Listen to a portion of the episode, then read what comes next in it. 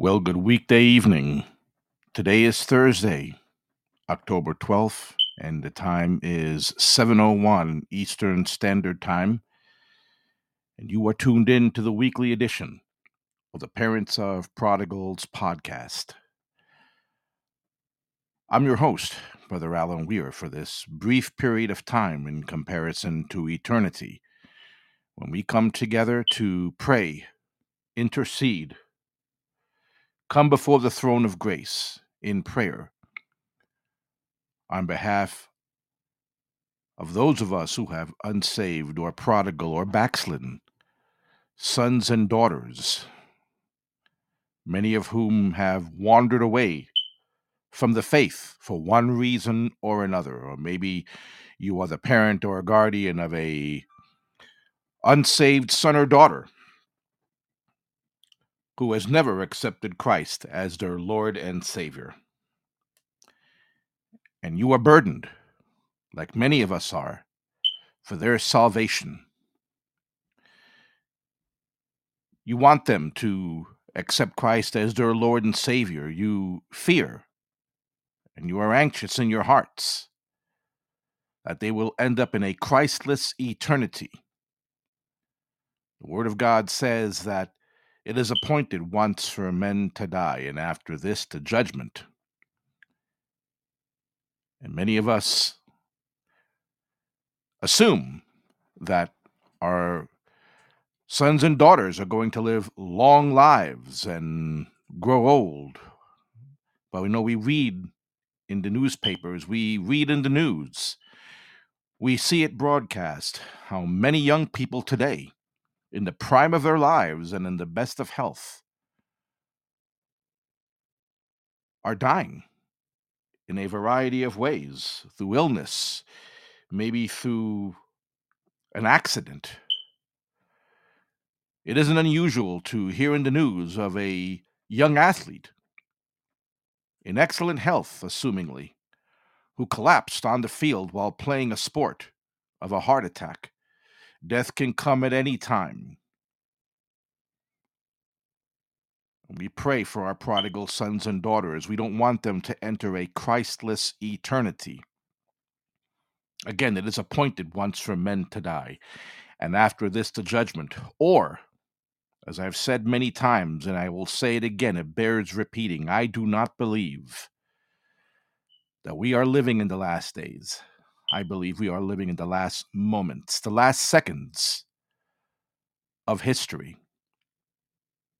The next event on the prophetic biblical calendar is the rapture of the church, an event described in the book of Thessalonians, which mentions that Christ will return to earth and snatch up and take away all born again believers, those of us who have surrendered our lives to Christ. The Word of God says that the dead in Christ will rise first.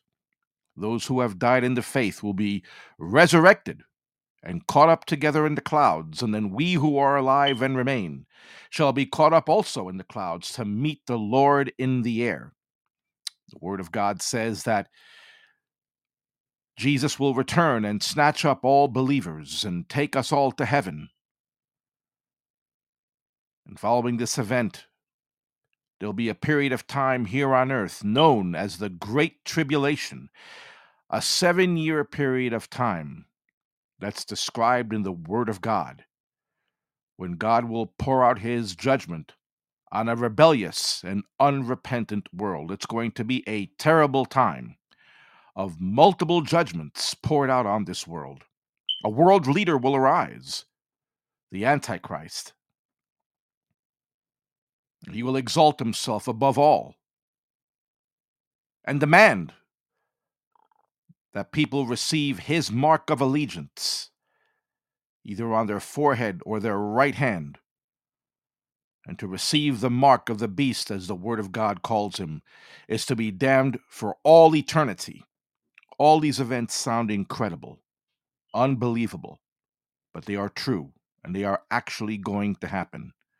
The rapture is not a fairy tale, it is not fake, it is not fable. It is actually going to happen. It could happen tonight. And we want our unsaved sons and daughters saved. We want them to be raptured. One can only imagine what it will be like when we are all snatched up and your unsaved son and daughter is left behind seeking their Christian family members. You know, many, many, many unsaved sons and daughters are familiar with the concept of the rapture. They know the gospel.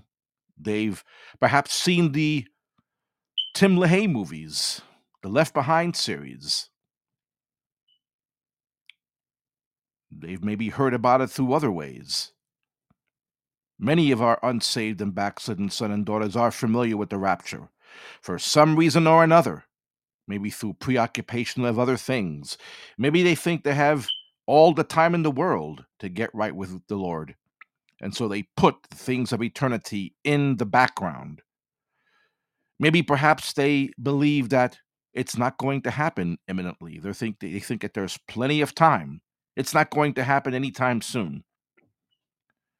But later on, we're going to read some scriptures which reveal that this event is going to happen suddenly. And again, I believe we are in the throes of the very last moments of history. It's my personal belief, my personal belief that this generation, those of us who are alive right now, will live to see the fulfillment of biblical prophecy. I personally believe that this generation will live to see the rapture. That's just my personal belief. But it doesn't take very much to see the events unfolding in Ukraine, in Europe, in the Middle East, to see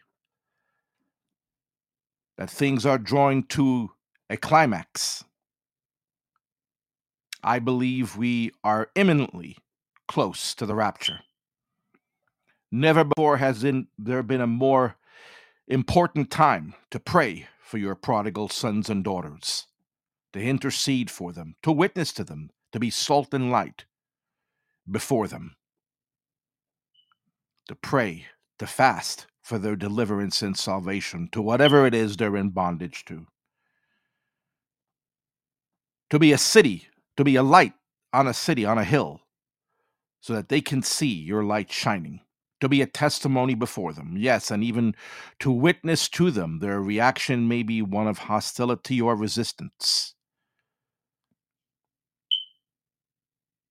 But if you were walking by a neighbor's house and you saw that the house was on fire and it was the middle of the night, you would bang on that neighbor's door fervently insistently, banging on the door. You wouldn't stop and think about whether or not they're going to get mad at you for waking them up. Their lives are in danger. And you'll bang on their door till they answer. And you'll warn them that their house is on fire. Waking them up from their sleep or disturbing them will be the last thing on your mind.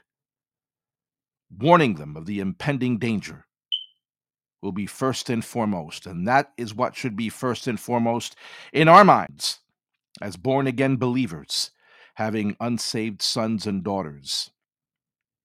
You know, some of us have unsaved sons and daughters. They've never accepted Christ as their Lord and Savior. They may know the gospel, they may have heard it.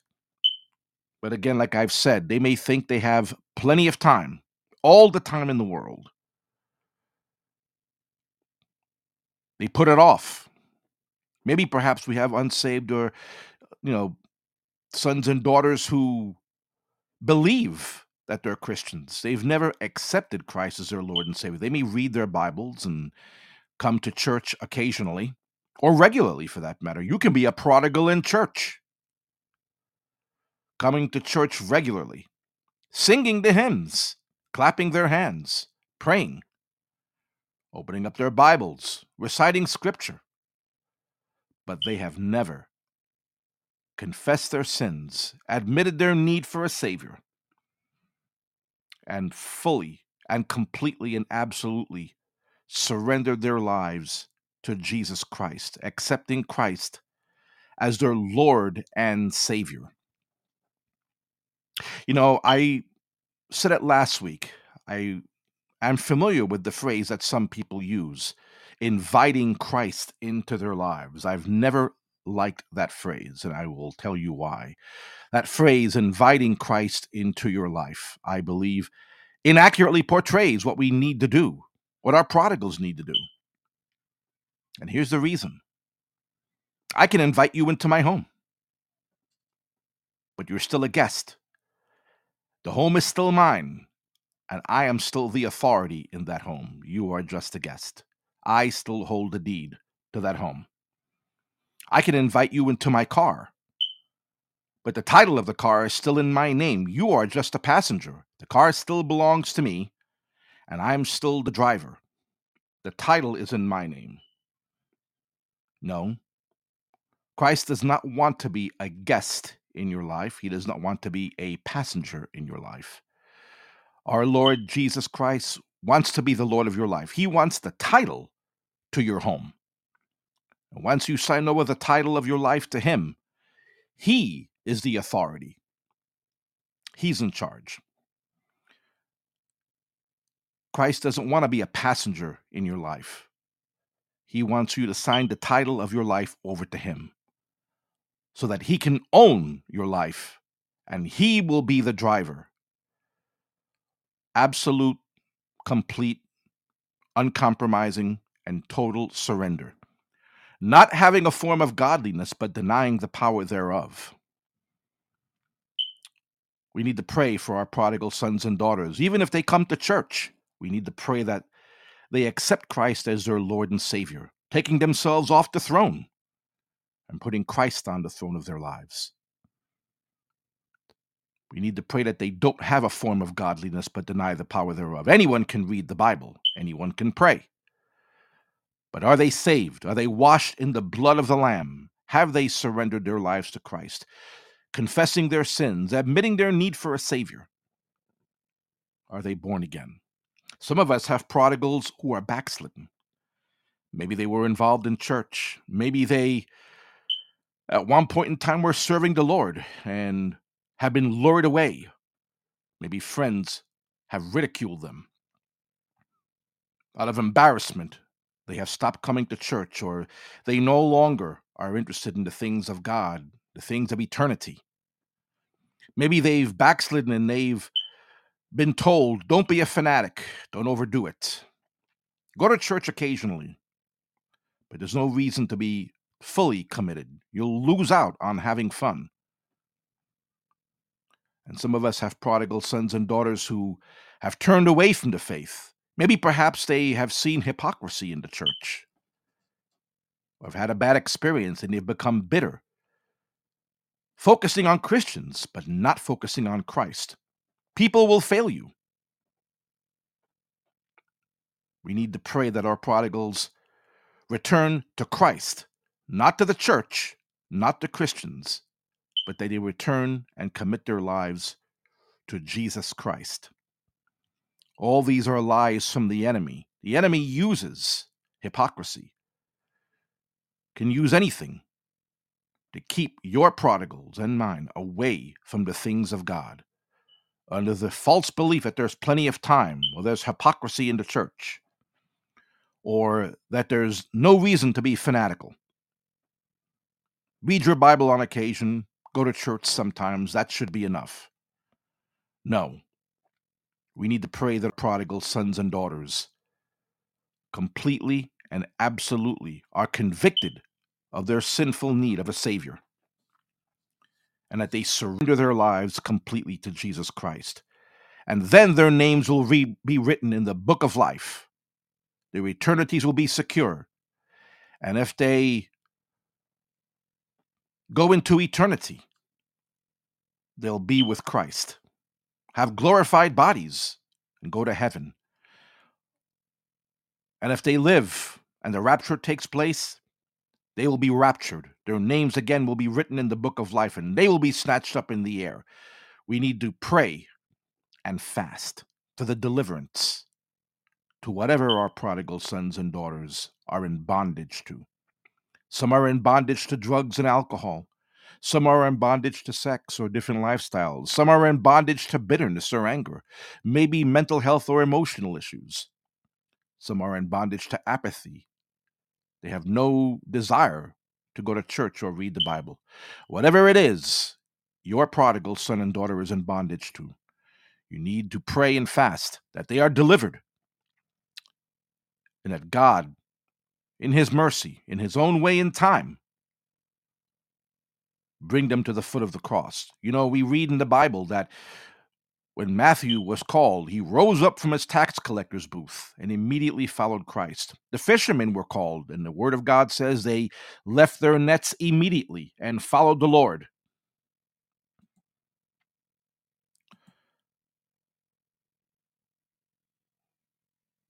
Were it only that easy. If only our prodigals were just immediately get up and follow the Lord. But sometimes God needs to do what is necessary to break the stubborn will and soften the hardened heart of our prodigals. Paul had to be knocked down and blinded. His heart was hardened. He was hostile to the gospel and the things of God and to Christians. And the Lord dealt with him in his own way, did what was necessary. It's a scary thing to ask God, Lord, do what is necessary to deliver and save my prodigal and unsaved or backslidden son and daughter. But God knows what's best. He has the perfect method and the perfect time to bring it to pass. Their souls are at stake. That's the most important thing. Their souls. And that's what this podcast is all about prayer, supplication, petition, intercession, for those of us who have unsaved sons and daughters, praying for their deliverance and salvation, which we will be doing later on in this podcast. And I pray you stay tuned and touch and agree with me. This is a live podcast. We welcome your input and participation in it. Following our devotional, if you choose to share an insight, maybe perhaps you want to share a scripture Share an insight. Share a testimony in what the Lord is doing in your life or in the life of your unsaved son and daughter. Or maybe perhaps you have a prayer request you want to you want us to bring before the Lord at the appointed time during this podcast. There is still time. You can type it in or you can call it in. There is a phone icon in the Podbean map if you're tuning in. And following our devotional period, at the halfway mark of this podcast, we invite you to call in. Something you have to say will strengthen, edify, encourage, and comfort another listener. Now, while this podcast is live, due to time differences in different states and perhaps different countries, there will be many who will be downloading it. They'll be listening to this podcast, if not live, through the download. The Lord can move as powerfully in a downloaded podcast as he can live. There are no constraints or restraints for the Holy Spirit.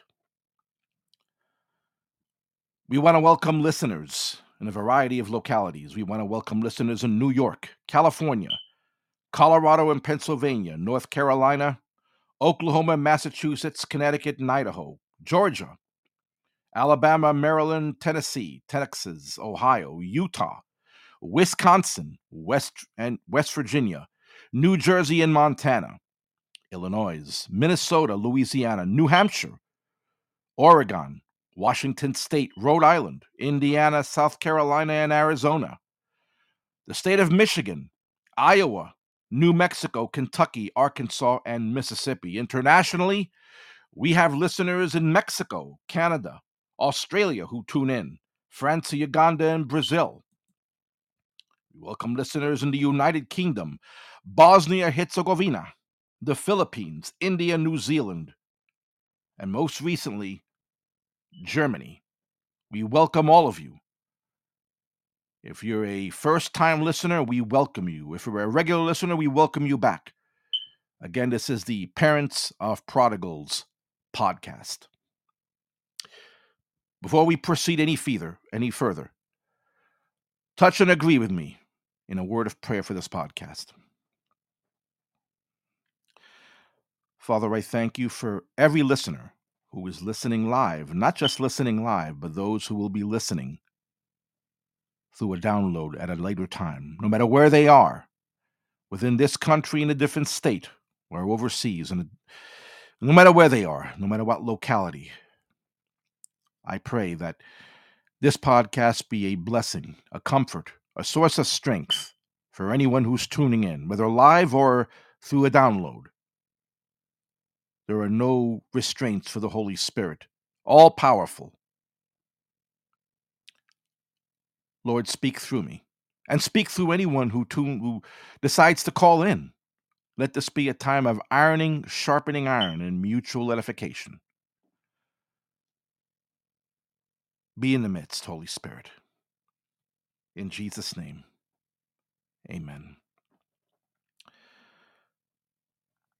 It's with a heavy heart also that we come on the air tonight. It is no secret as to what is happening in the Middle East. As horrible terrorist attacks have taken place against the nation of Israel. And now there are innocents on all sides suffering due to the unspeakable and horrible acts of, yes, these demon possessed, I believe, individuals who are influenced by evil. We need to pray. We need to pray for the peace of Jerusalem. We need to pray for all the innocent individuals who are caught in the middle of this horrible, horrible conflict. The nation of Israel has been attacked by evil evil. That's the only way to describe it. A tremendous evil. Demon possessed individuals, I believe. Influenced by demonic spirits, carrying out the worst kind of atrocities. And without going any further, I want to just say a word of prayer. Please touch and agree with me right now to pray for the nation of Israel and to pray for all those innocent people who are caught in the middle of this situation that has been initiated by demonic spirits inhabiting these terrorists, the evil incarnate that is being manifested. Touch and agree with me right now, please. Father, it's difficult to find words. This is not going to be an eloquent prayer with fancy words, Lord God. Our hearts are burdened as we see the news about what's happening in the Middle East. And we pray, Lord God, for your people, the nation of Israel. We pray for the peace of Jerusalem. We pray. We pray for protection. First, we pray for wisdom for the leaders there, that you guide them and give them the necessary wisdom regarding the best courses of action to take to combat this evil. We pray for the nation of Israel, Lord God, that you bless your people, that you manifest yourself in a mighty, mighty, and powerful way. We pray a hedge of protection over your people, Lord God. Guide, protect, lead, encourage, Heavenly Father. We pray against the evil. We rebuke the evil that is in action over there. These horrible evil spirits that are inhabiting these evil men, influenced by demonic spirits. There's no way to phrase it other than that, Lord God. We rebuke these spirits. We plead the blood of Jesus against them. We pray a hedge of protection around the nation of Israel. And we also pray for all those who are suffering, who are caught in the middle. We pray that that you protect them, Lord God, that you bring this conflict to a swift end. Give victory to the righteous. We commit this prayer into your hands, Lord God. We thank you Again, we pray for the peace of Jerusalem and we pray for God's people. We pray for the nation of Israel. We pray that this conflict comes to an end and that the evil is punished, eradicated, dealt with swiftly. We commit this matter into your hands, Lord God. We touch and agree with many believers who are praying this same prayer. Give all the leaders wisdom as to what the best courses of action should be taken. And again, we rebuke, we plead the blood of Christ over the nation of Israel and over all the innocents who are suffering because of this evil that is taking place there. We commit this matter into your hands, Lord God, and we thank you and we praise you in Jesus' name. Amen.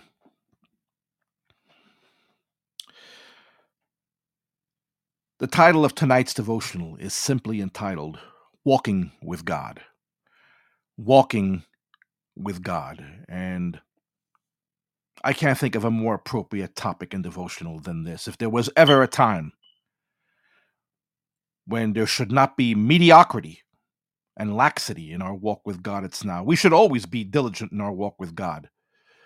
But I said in the beginning of this podcast, I believe that history is drawing to a close, and the rapture, being the next event on the prophetic biblical calendar, is imminent. We need to pray and fast for our unsaved and prodigal sons and daughters, and we need to make sure that our lamps are filled with oil and that we are ready, and that our walk with God is what it should be our text tonight is taken from the book of Genesis, chapter 5, verse 24. Genesis chapter 5, verse 24. It is a very, very short text that I'm going to read, a portion of a text, actually. I'll give you a moment to find that in your Bibles. Genesis chapter 5, verse 24. I've been asked many times who my favorite Bible character is, you know, and I guess jokingly, many times people immediately say Jesus is their favorite character. And of course, he's my Lord and Savior. But aside from Christ, my favorite biblical character character is Enoch.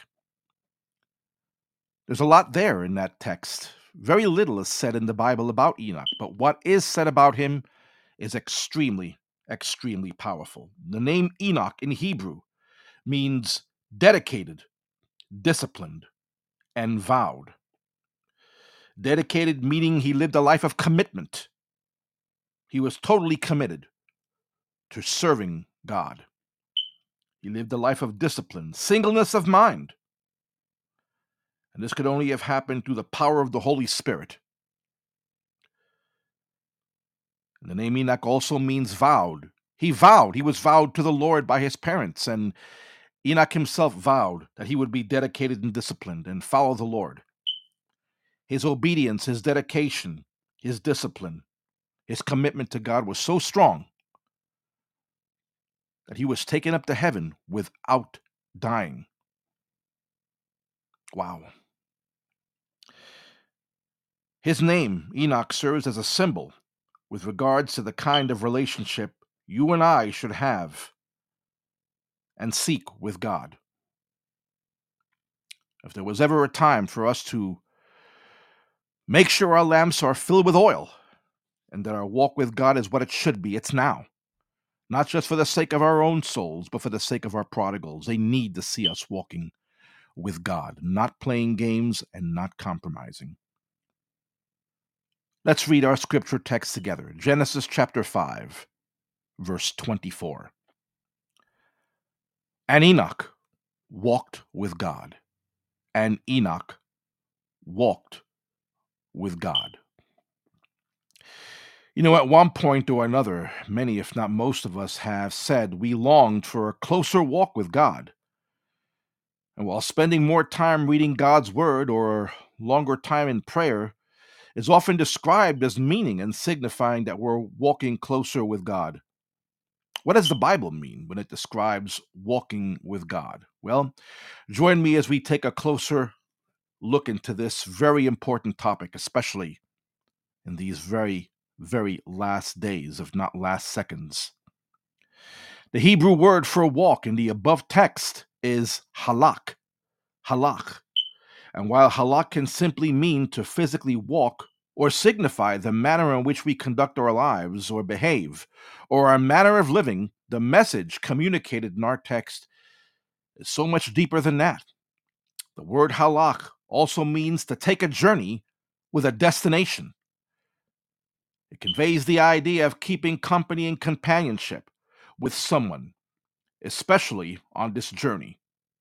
If we break down the word halak even more, we can see that it's made up of three Hebrew letters, translated he, lamad, and kaf. Again, those three Hebrew letters that make up the word halak, to walk, are the Hebrew letters he, lamad, and kaf. First, the Hebrew letter he is the picture of a man with his arms outstretched and looking towards heaven in apparent worship. I've often said that Hebrew and Greek are picture languages, and many of the words and letters associated are connected with pictures that provide a better picture of what's meant.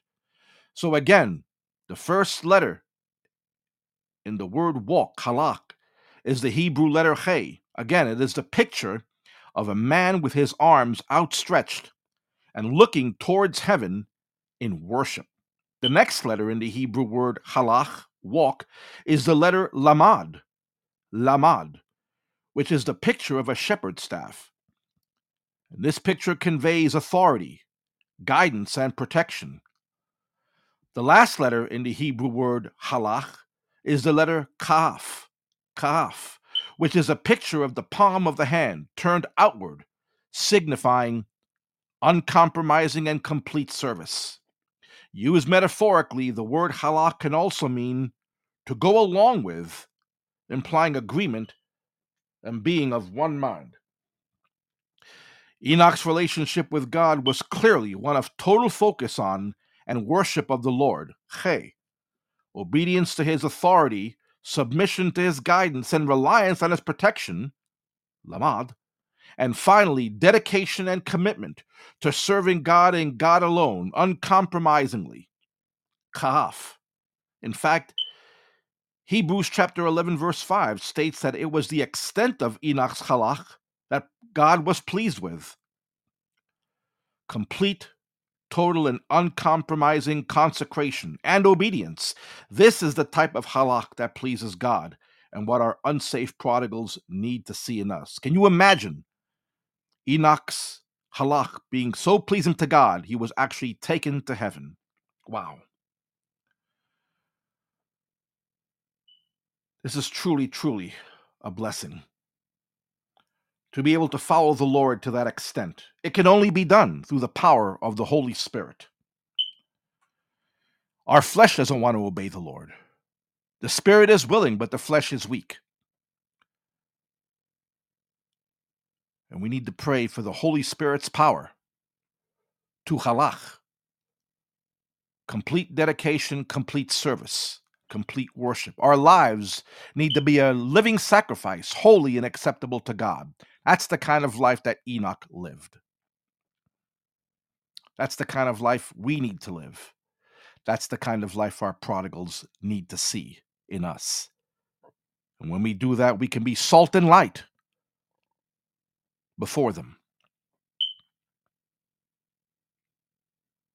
Touch and agree with me in a word of prayer.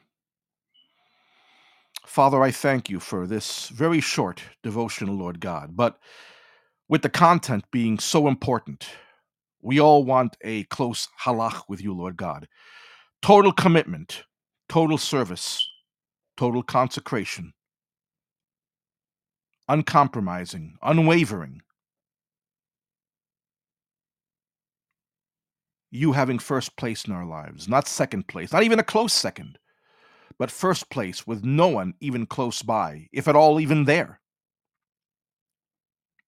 Again, our lives need to be a living sacrifice, holy and acceptable to you, Lord God, which is our reasonable service. Let this be true in our lives, and let our prodigals see our halach, Lord God. In Jesus' name, Amen. We've come to the halfway mark, swiftly, of the Parents of Prodigals podcast. And right now we're going to break into a musical interlude. Two very godly and edifying musical pieces. I pray that you enjoy them, but listen to the words and be edified and strengthened by them. The title of the second one is When the Time Comes, but the, before that, the title of the first one, appropriately, is El Shaddai. Be blessed by this musical interlude. And at the conclusion of these two blessed numbers, we will return with the second half of the Parents of Prodigals podcast. Please stay tuned.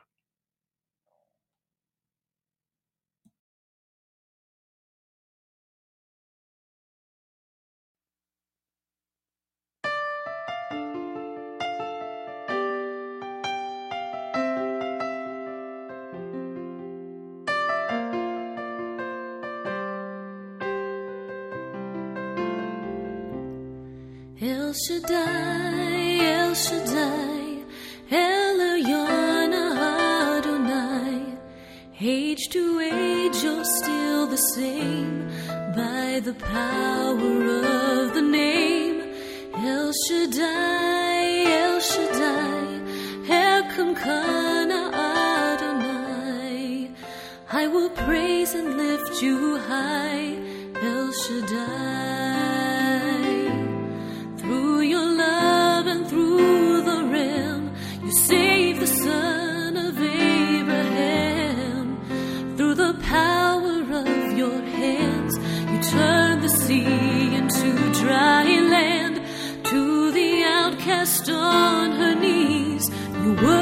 Were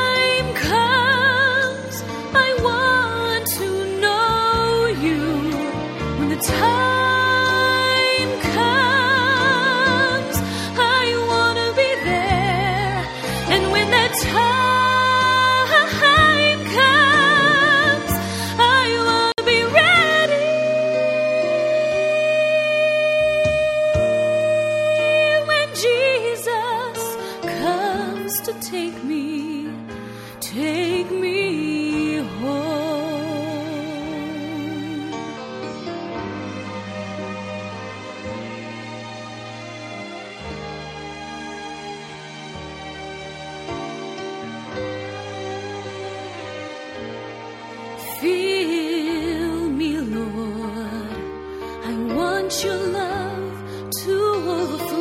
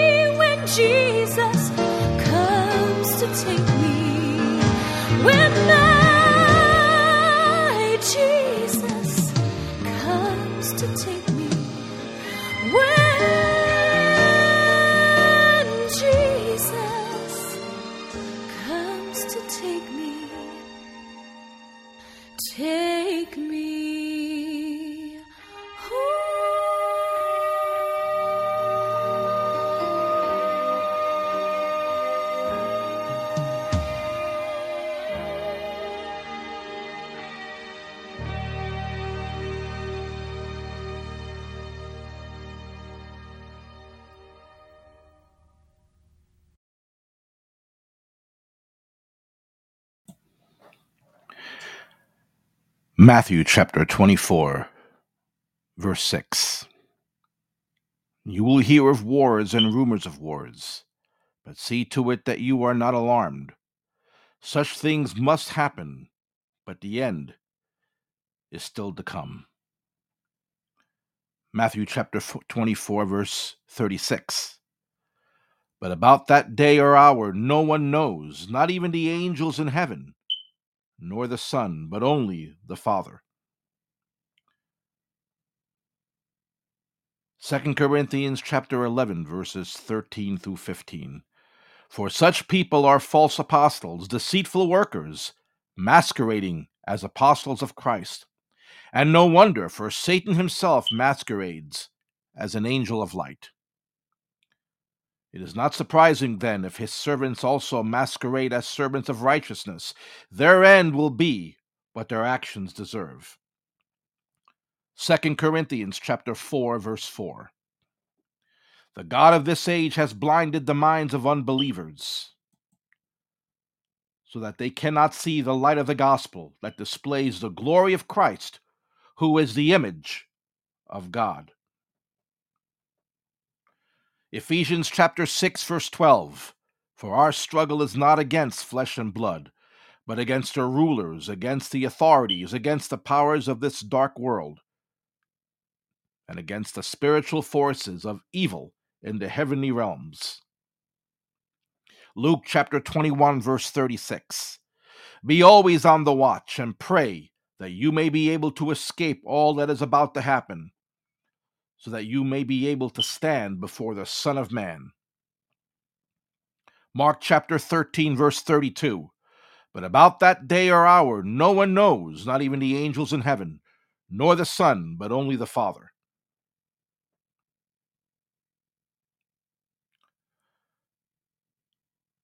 Second Peter chapter 3 verses 3 through 4.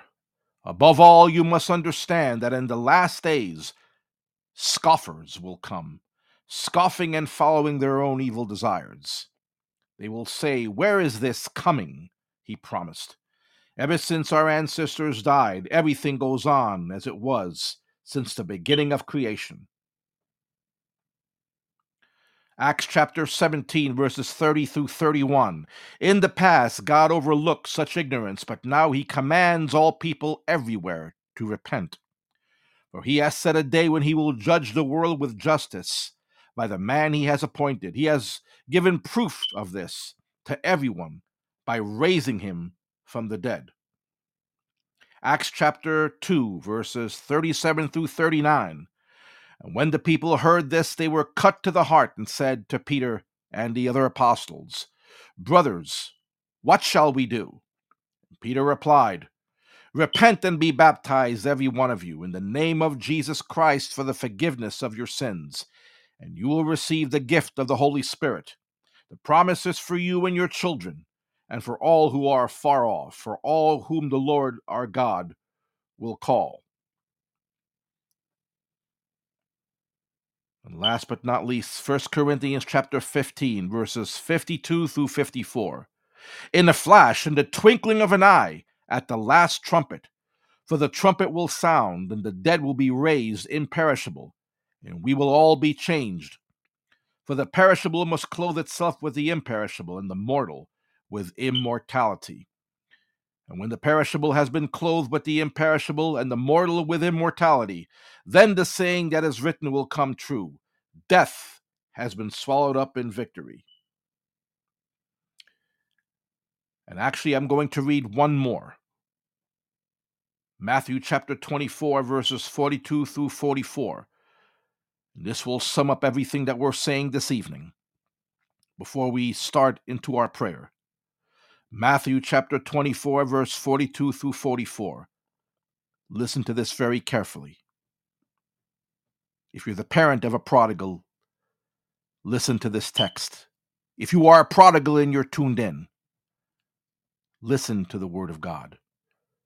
Therefore, keep watch, because you do not know on what day your Lord will come. But understand this if the owner of the house had known at what time of night the thief was coming, he would have kept watch and would not have let his house be broken into. So you must also be ready, because the Son of Man will come at an hour when you do not expect him.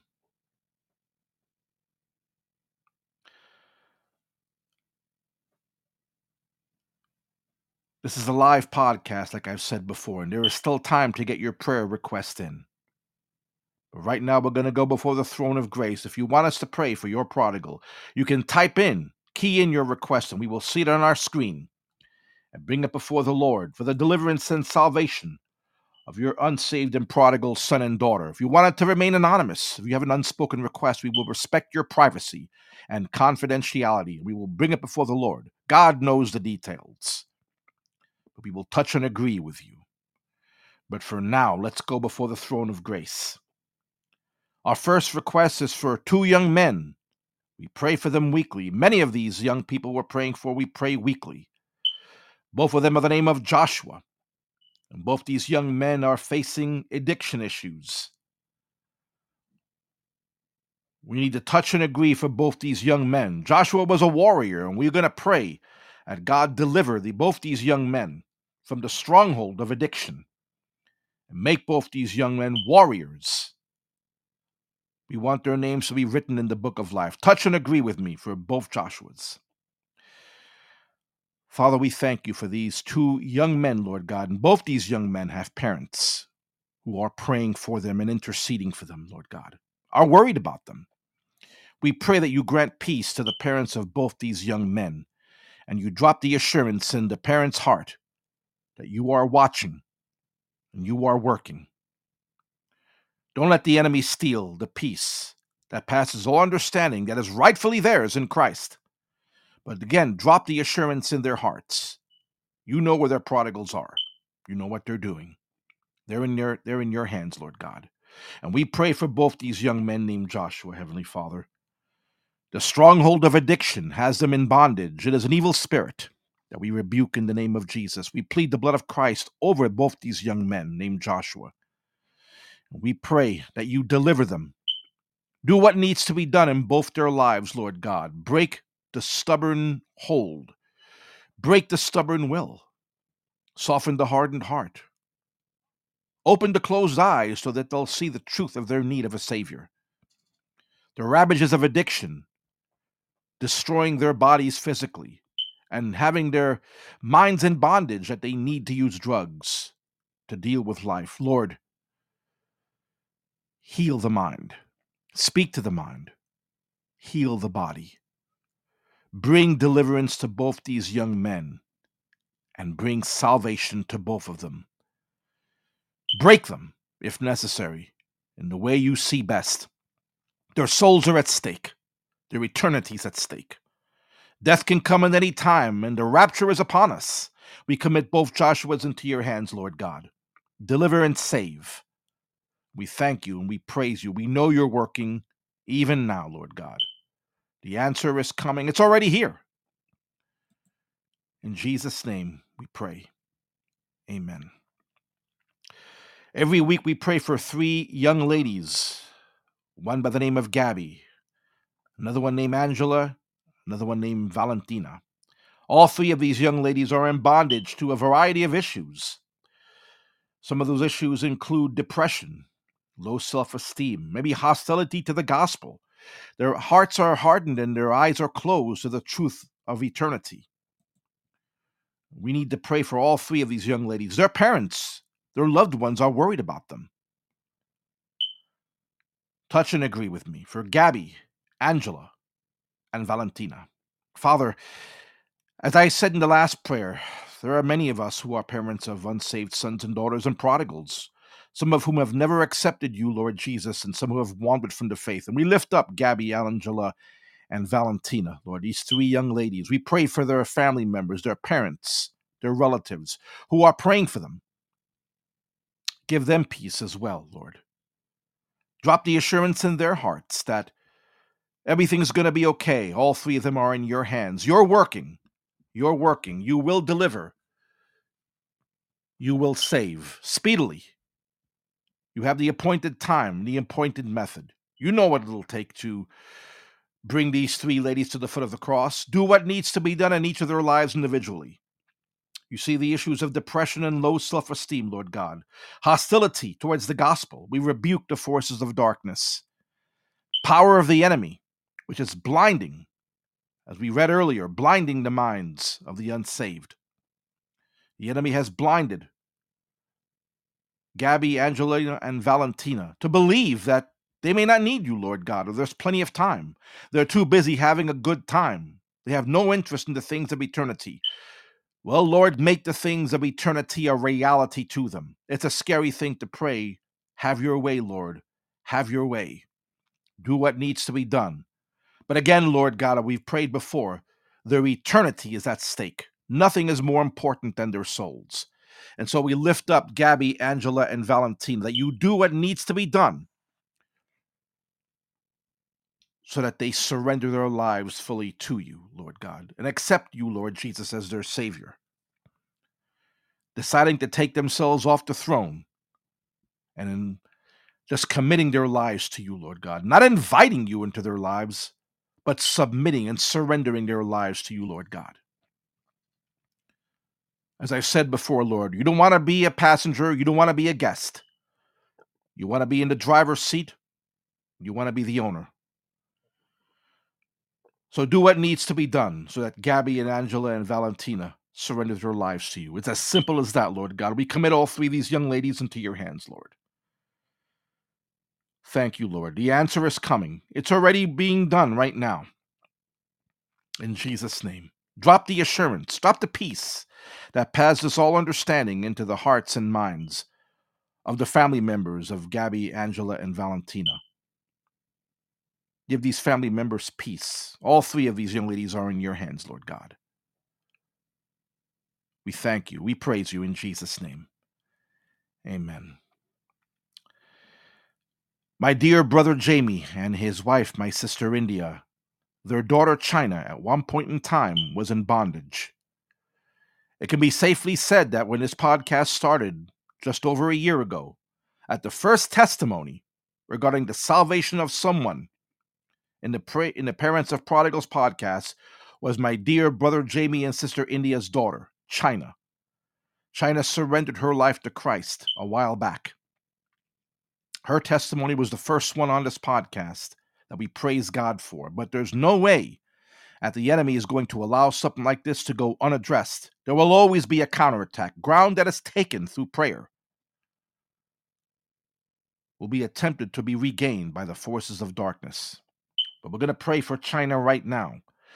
Her name is written in the book of life. Her eternity is secure. The enemy wants to compromise that. There is a counterattack taking place. But we're going to counterattack that counterattack with prayer and supplication and petition and prayer warfare. Touch and agree with me for our dear sister China. Father, I thank you for godly parents who prayed for this young lady, China. Bless these parents with perseverance, with strength, with peace, with encouragement. And we lift up China, Lord God, this young lady who surrendered her life to you. Father, we thank you for her salvation. We thank you for moving and working in her life, Father. You did the work. Now, Lord, we pray a hedge of protection around her. Put a battalion of angels, an army of angels, around this young lady. The forces of darkness are launching a counterattack, maybe to discourage her or to lure her away. We pray for her protection, Lord God. We pray that you encourage China. When the enemy tries to sow discouragement, counterattack it with encouragement, Holy Spirit. When the enemy tries to whisper into China's ear that this isn't working, it's not real, don't be a fanatic, don't go overboard. These are lies from the enemy. Lord God,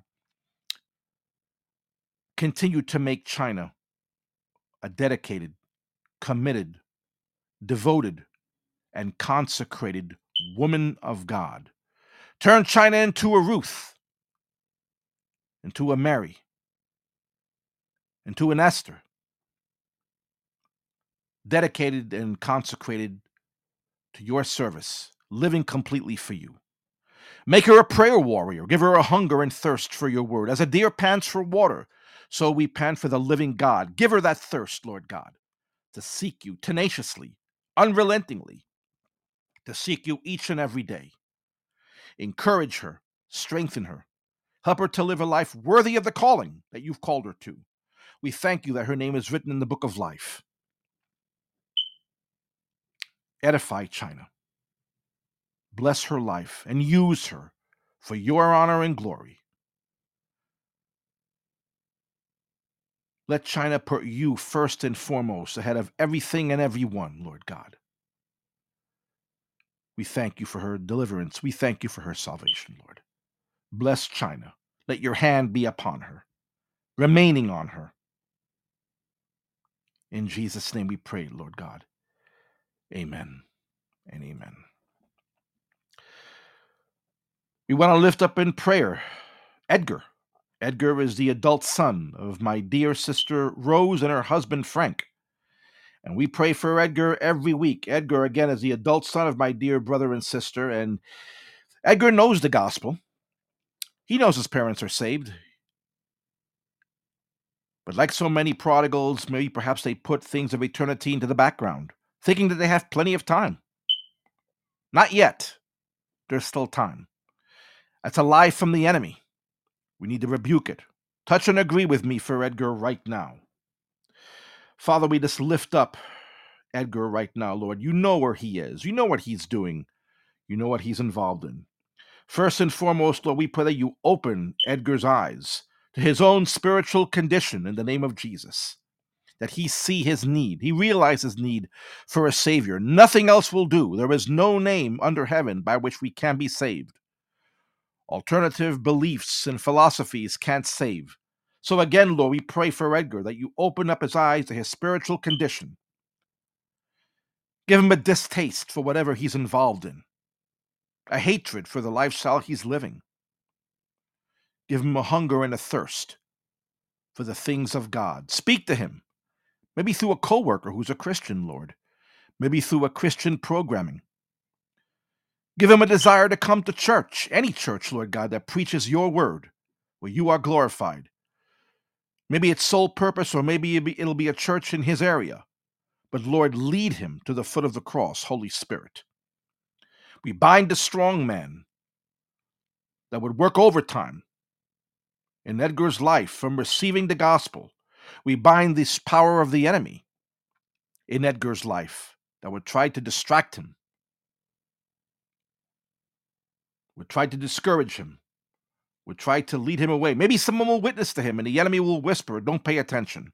We rebuke the forces of darkness in the name of Jesus. We pray for Edgar's deliverance, whatever he's in bondage to, no matter what it is, Lord God. Break the chains, break the hold, pull the strongholds down, Lord God. Expose the works of the enemy. Take captivity captive, Lord God. We lift Edgar up to you for his salvation. We thank you and we praise you. It's already happening right now. It'll happen in your own way and in your own time. It may happen tomorrow, next week, next month, next year. Lord, let Edgar's name be written in the book of life. Let him get raptured. Deliver Edgar. Save Edgar. In Jesus' name we pray. Amen. We want to lift up four young people right now. And these young people by the name of Joseph, Jessica, Joshua, and Joel. It's my understanding by the parent who submitted this request, two of these young adults are sensitive to the things of God. They're probably not saved, but their hearts are softened to the things of God. Two others as described in the request, their hearts are completely hardened to the things of the Lord. Hardened or not, we need to pray for these four young people. Time is drawing to a close. This is not the time to be lax. Let's touch and agree for Joseph, Jessica, Joshua, and Joel. Father, we just lift these four young adults up to you, Lord God. You see the condition of their hearts. Some of them may be more receptive than others, others are just completely hostile. We lift them all four in prayer. You see, you know what it will take to break their stubborn self will. The most important thing is their salvation, Lord God. And so we lift these four young people up to you, Father, for their salvation. We come against the powers of darkness that are bi- blinding, binding, and holding Joseph, Jessica, Joshua, and Joel. These forces of darkness are holding back these young people from their receptivity to receive the gospel. We come up against these powers and these forces. We rebuke them. We plead the blood of Christ over these four young people. We command the spirit of the power of the air to loose the hold on Joseph, Jessica, Joshua, and Joel, so that they'll be free to accept you, Lord Jesus, as Savior the blood of Christ over these four young people. We pray for their deliverance from whatever is holding them in bondage right now. We rebuke these forces right now and we claim them by faith for you, Lord God. Do what needs to be done in each of their individual lives. You know what it will take. Each one of them is an individual with their own frame of mind. Joseph, Jessica, Joshua, and Joel. Do what needs to be done in each of their individual lives so that all four of them completely, uncompromisingly realize their need for you, Lord Jesus, and that they surrender their lives to you. Break, break the stubborn self will. Oh, Shandamakoro Masaya Halam Elohim. Idabashandala Mahayam Elochalam Mele Shalai. Joseph, Jessica, Joshua, and Joel. Deliverance and salvation for these four young people, Lord God. We thank you. We praise you for the answer that we know is even now coming to pass. In Jesus' name, amen.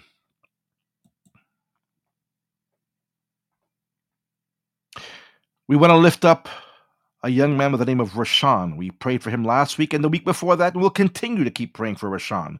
Rashawn was a Christian, and apparently he doesn't believe in God, and he is addicted to social media, turning to alternative philosophies. We have received this request, the relative request that we pray against the spirit of deception and against spiritual blindness, that Rashawn return to serve the living and true God and away from deception. Touch and agree with me for Rashawn, for his restoration. Father, we thank you and we praise you.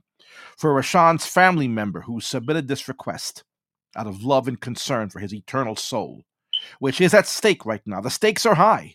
This is the fight to the death, spiritual death and physical. We pray for Rashawn's family members who are praying for him that you give them the perseverance to continue to pray and be salt and light before Rashawn to be a testimony to him. We lift Rashawn up in prayer, Lord. We pray against the forces, the spirit of deception, which is luring him away from the truth of the gospel. We pray against spiritual blindness, which is blinding him to the truth. The forces of darkness are luring him and turning him away to different things and tempting him to put the things of eternity and the things of God in the back burner of life. Lord, redirect him. His eternal soul's at stake. We pray for Rashawn's deliverance. We pray for the breaking of chains. We pray for the pulling down of strongholds in Rashawn's life. We pray for deliverance, Lord God. We go into the enemy's camp the same way Abraham went into the camp and rescued Lot. We break into the enemy's camp right now and rescue. We pray for rescue and deliverance of Rashawn from the enemy's hands and camp and bonds. Free him, Lord God, to serve you. Lord, reveal yourself to Rashawn. You're real. Eternity is real. This is not a game. Open up Rashawn's eyes. Restore him, Lord God. Rebuke the enemy that's trying to deceive him working overtime. The thief comes to steal, kill, and destroy. That's exactly what the enemy wants to do with Rashawn. We rebuke the forces of darkness. We rebuke the enemy's attempts to steal, to kill, and to destroy Rashawn. And we plead the blood of Christ over Rashawn right now. His deliverance and salvation. It's done. It's coming. It's already here. We thank you and praise you, Lord God. We're waiting for the praise report. It will come. We don't know when, we don't know how, but Rashawn's in your hands, Lord God. We commit Rashawn to your hands, Lord. In Jesus' name, we thank you and we praise you for Rashawn's deliverance and salvation. Amen and amen. We want to lift up a young man by the name of Matthew. And a while back, we received this request. At one time, Matthew was in jail he was suicidal into the occult. And we need to pray for Matthew's deliverance. And we just want to lift Matthew up in prayer. Now, it's my understanding that there were some recent developments for Matthew, and the Lord is moving in Matthew's life, but we can be sure, you can be sure, we can all be sure that there will be always be a counterattack. I've said it last week and I'll say it again ground that is gained through prayer and fasting will always be counterattacked by the enemy. He's not going to give up. The enemy wants to see Matthew in a Christless eternity. But we're going to touch and agree for Matthew right now in the name of Jesus. Father, we lift Matthew up right now. We thank you and we praise you for his family member who loves him and is concerned about his soul. That's the most important thing, Lord God. At one point, Father, Matthew was in jail, but there are greater prison bars than physical ones. There's a spiritual jail that denies freedom, which is only in you, Lord Jesus. We rebuke the spirit of suicide. Again, the thief comes to steal, kill, and destroy. The enemy wants to see Matthew dead, Lord. We rebuke the forces of darkness in Matthew's life. We rebuke that spirit of suicide. We rebuke the spirit of depression. We rebuke the spirit of oppression. We rebuke the spirit of possession. We plead the blood of Christ over Matthew right now. We pray for his deliverance from the strongholds of depression and whatever it is he's involved in. Deliverance and salvation. Lord God, we come against the powers of darkness, blinding and binding him, that will keep him from receiving the gospel. Whatever it is, hardness of heart, apathy, whatever it is, Lord God, we rebuke. Soften Matthew's heart to receive the things of God. You are working. We received a praise report that you are moving in Matthew's life. Continue to move, Lord God. We need to hold on to the ground that's been gained in Matthew's life. By faith, we lay claim to this already gained ground spiritually. Matthew's yours. Matthew is yours, Lord God. We claim him for you. Continue to work. This is spiritual warfare angels against demons, and we claim the victory on behalf of Matthew. Deliver Matthew and save him. Reveal yourself to him in a mighty, mighty, powerful way, Lord God. We tear down and smash every stronghold of deception that's keeping Matthew in the enemy's camp in the name of Jesus. We thank you for Matthew's salvation. In Jesus' name, amen. We're going to lift up in prayer a young man by the name of Johnny. Johnny is the adult son of a dear sister who is tuning in right now. Johnny again is in bondage to alcoholism and other issues, perhaps.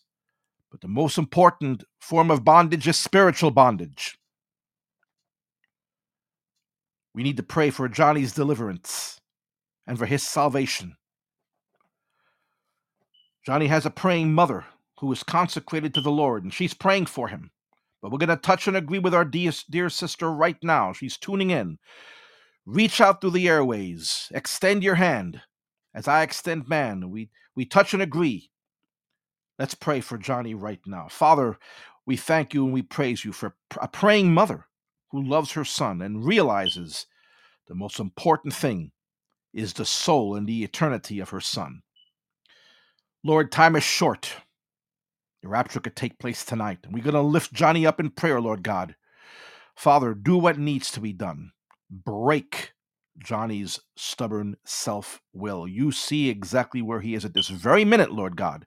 He could be in a friend's house, he could be home, he could be on the street, wherever he is, Lord God.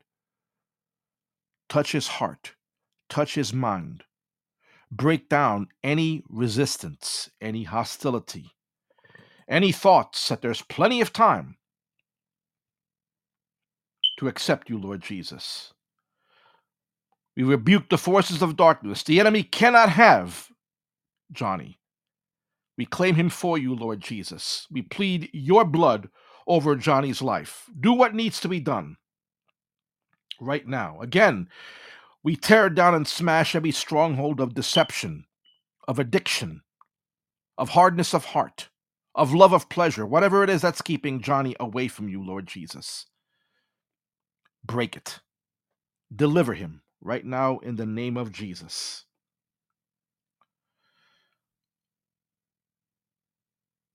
Holy Spirit, reveal any strongholds that need to be broken down for Johnny. Let Johnny come into the kingdom of heaven. Deliver him from the kingdom of darkness into the kingdom of light in the name of Jesus. We pray for Johnny's deliverance and salvation. Give him a desire to come to church. Bring somebody his way who'll witness to him. Let Johnny see his mom or his family members or anybody else who's a believer as salt and light. A city on a hill that cannot be hidden. Touch Johnny. Break Johnny. Deliver Johnny. Save Johnny. We commit him into your hands, Lord God. We touch, agree, and believe. It's done. In Jesus' name. Amen.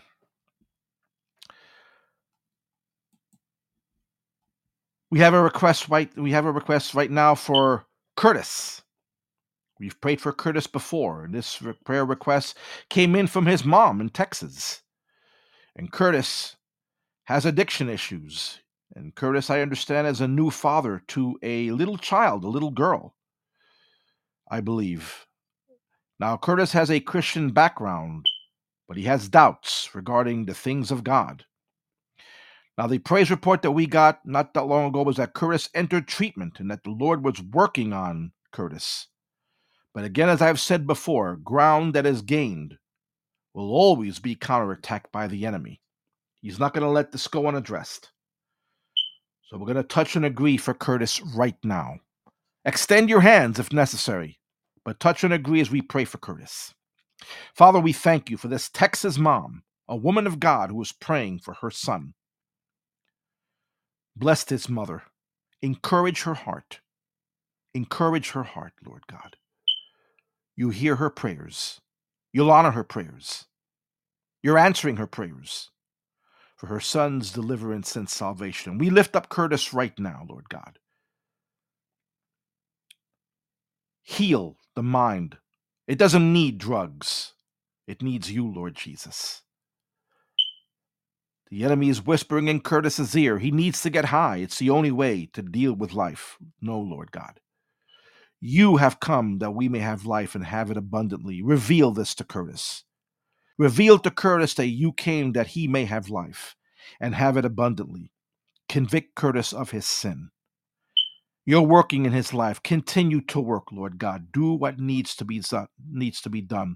He's in treatment right now, Lord God, I believe. And so work wherever he is right now. Give him the strength to maintain his sobriety. Holy Spirit strength, Holy Ghost strength.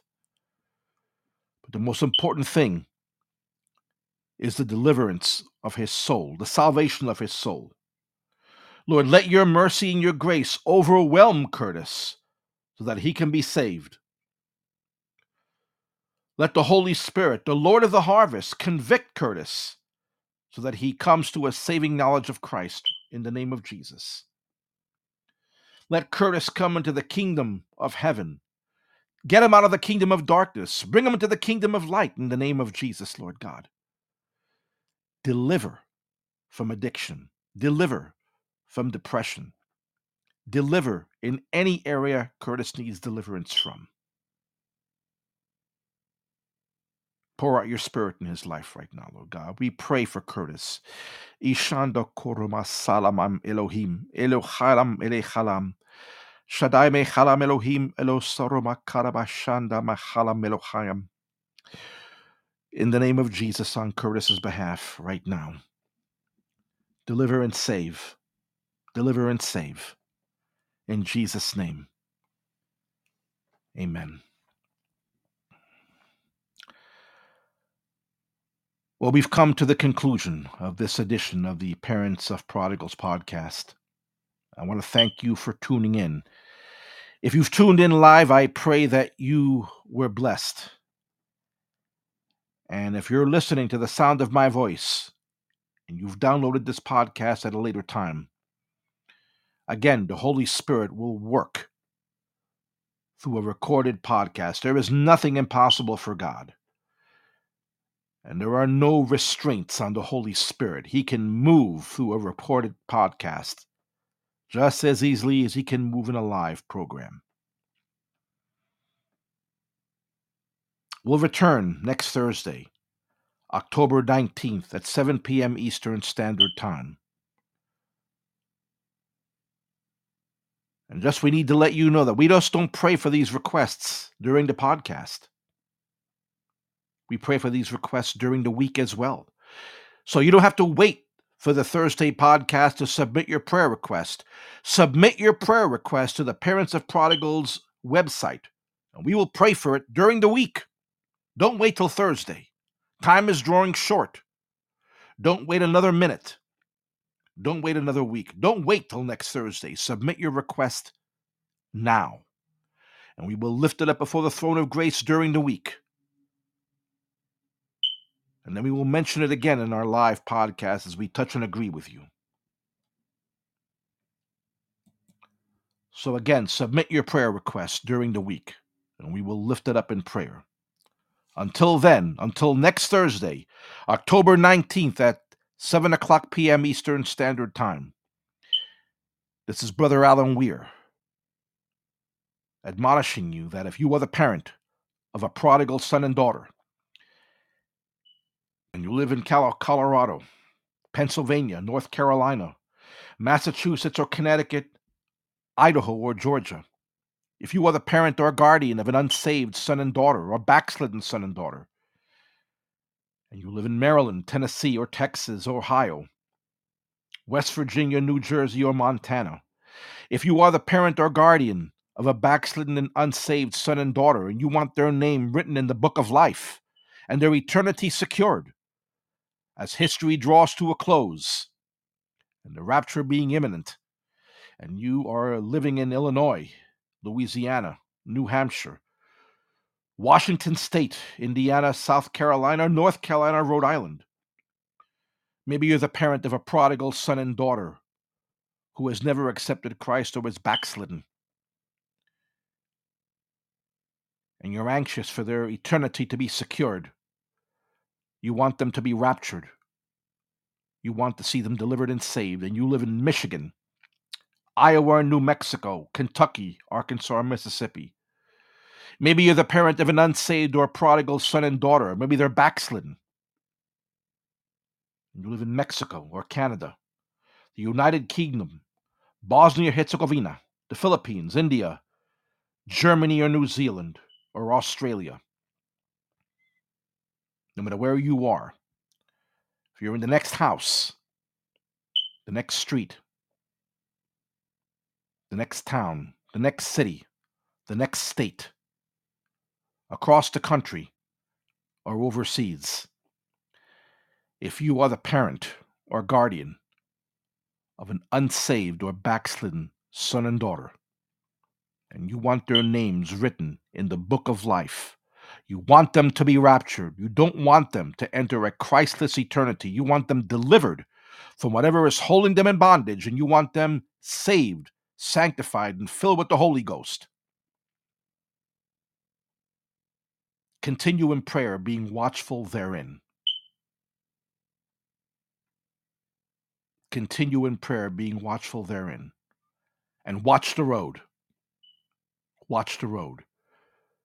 Your prodigal will be on it. Until next Thursday, October 19th at 7 p.m. Eastern Standard Time, this is Brother Alan Weir saying, God bless you. Continue in prayer for your prodigal. It will come to pass. Their deliverance and salvation will come to pass. Good night, and God bless.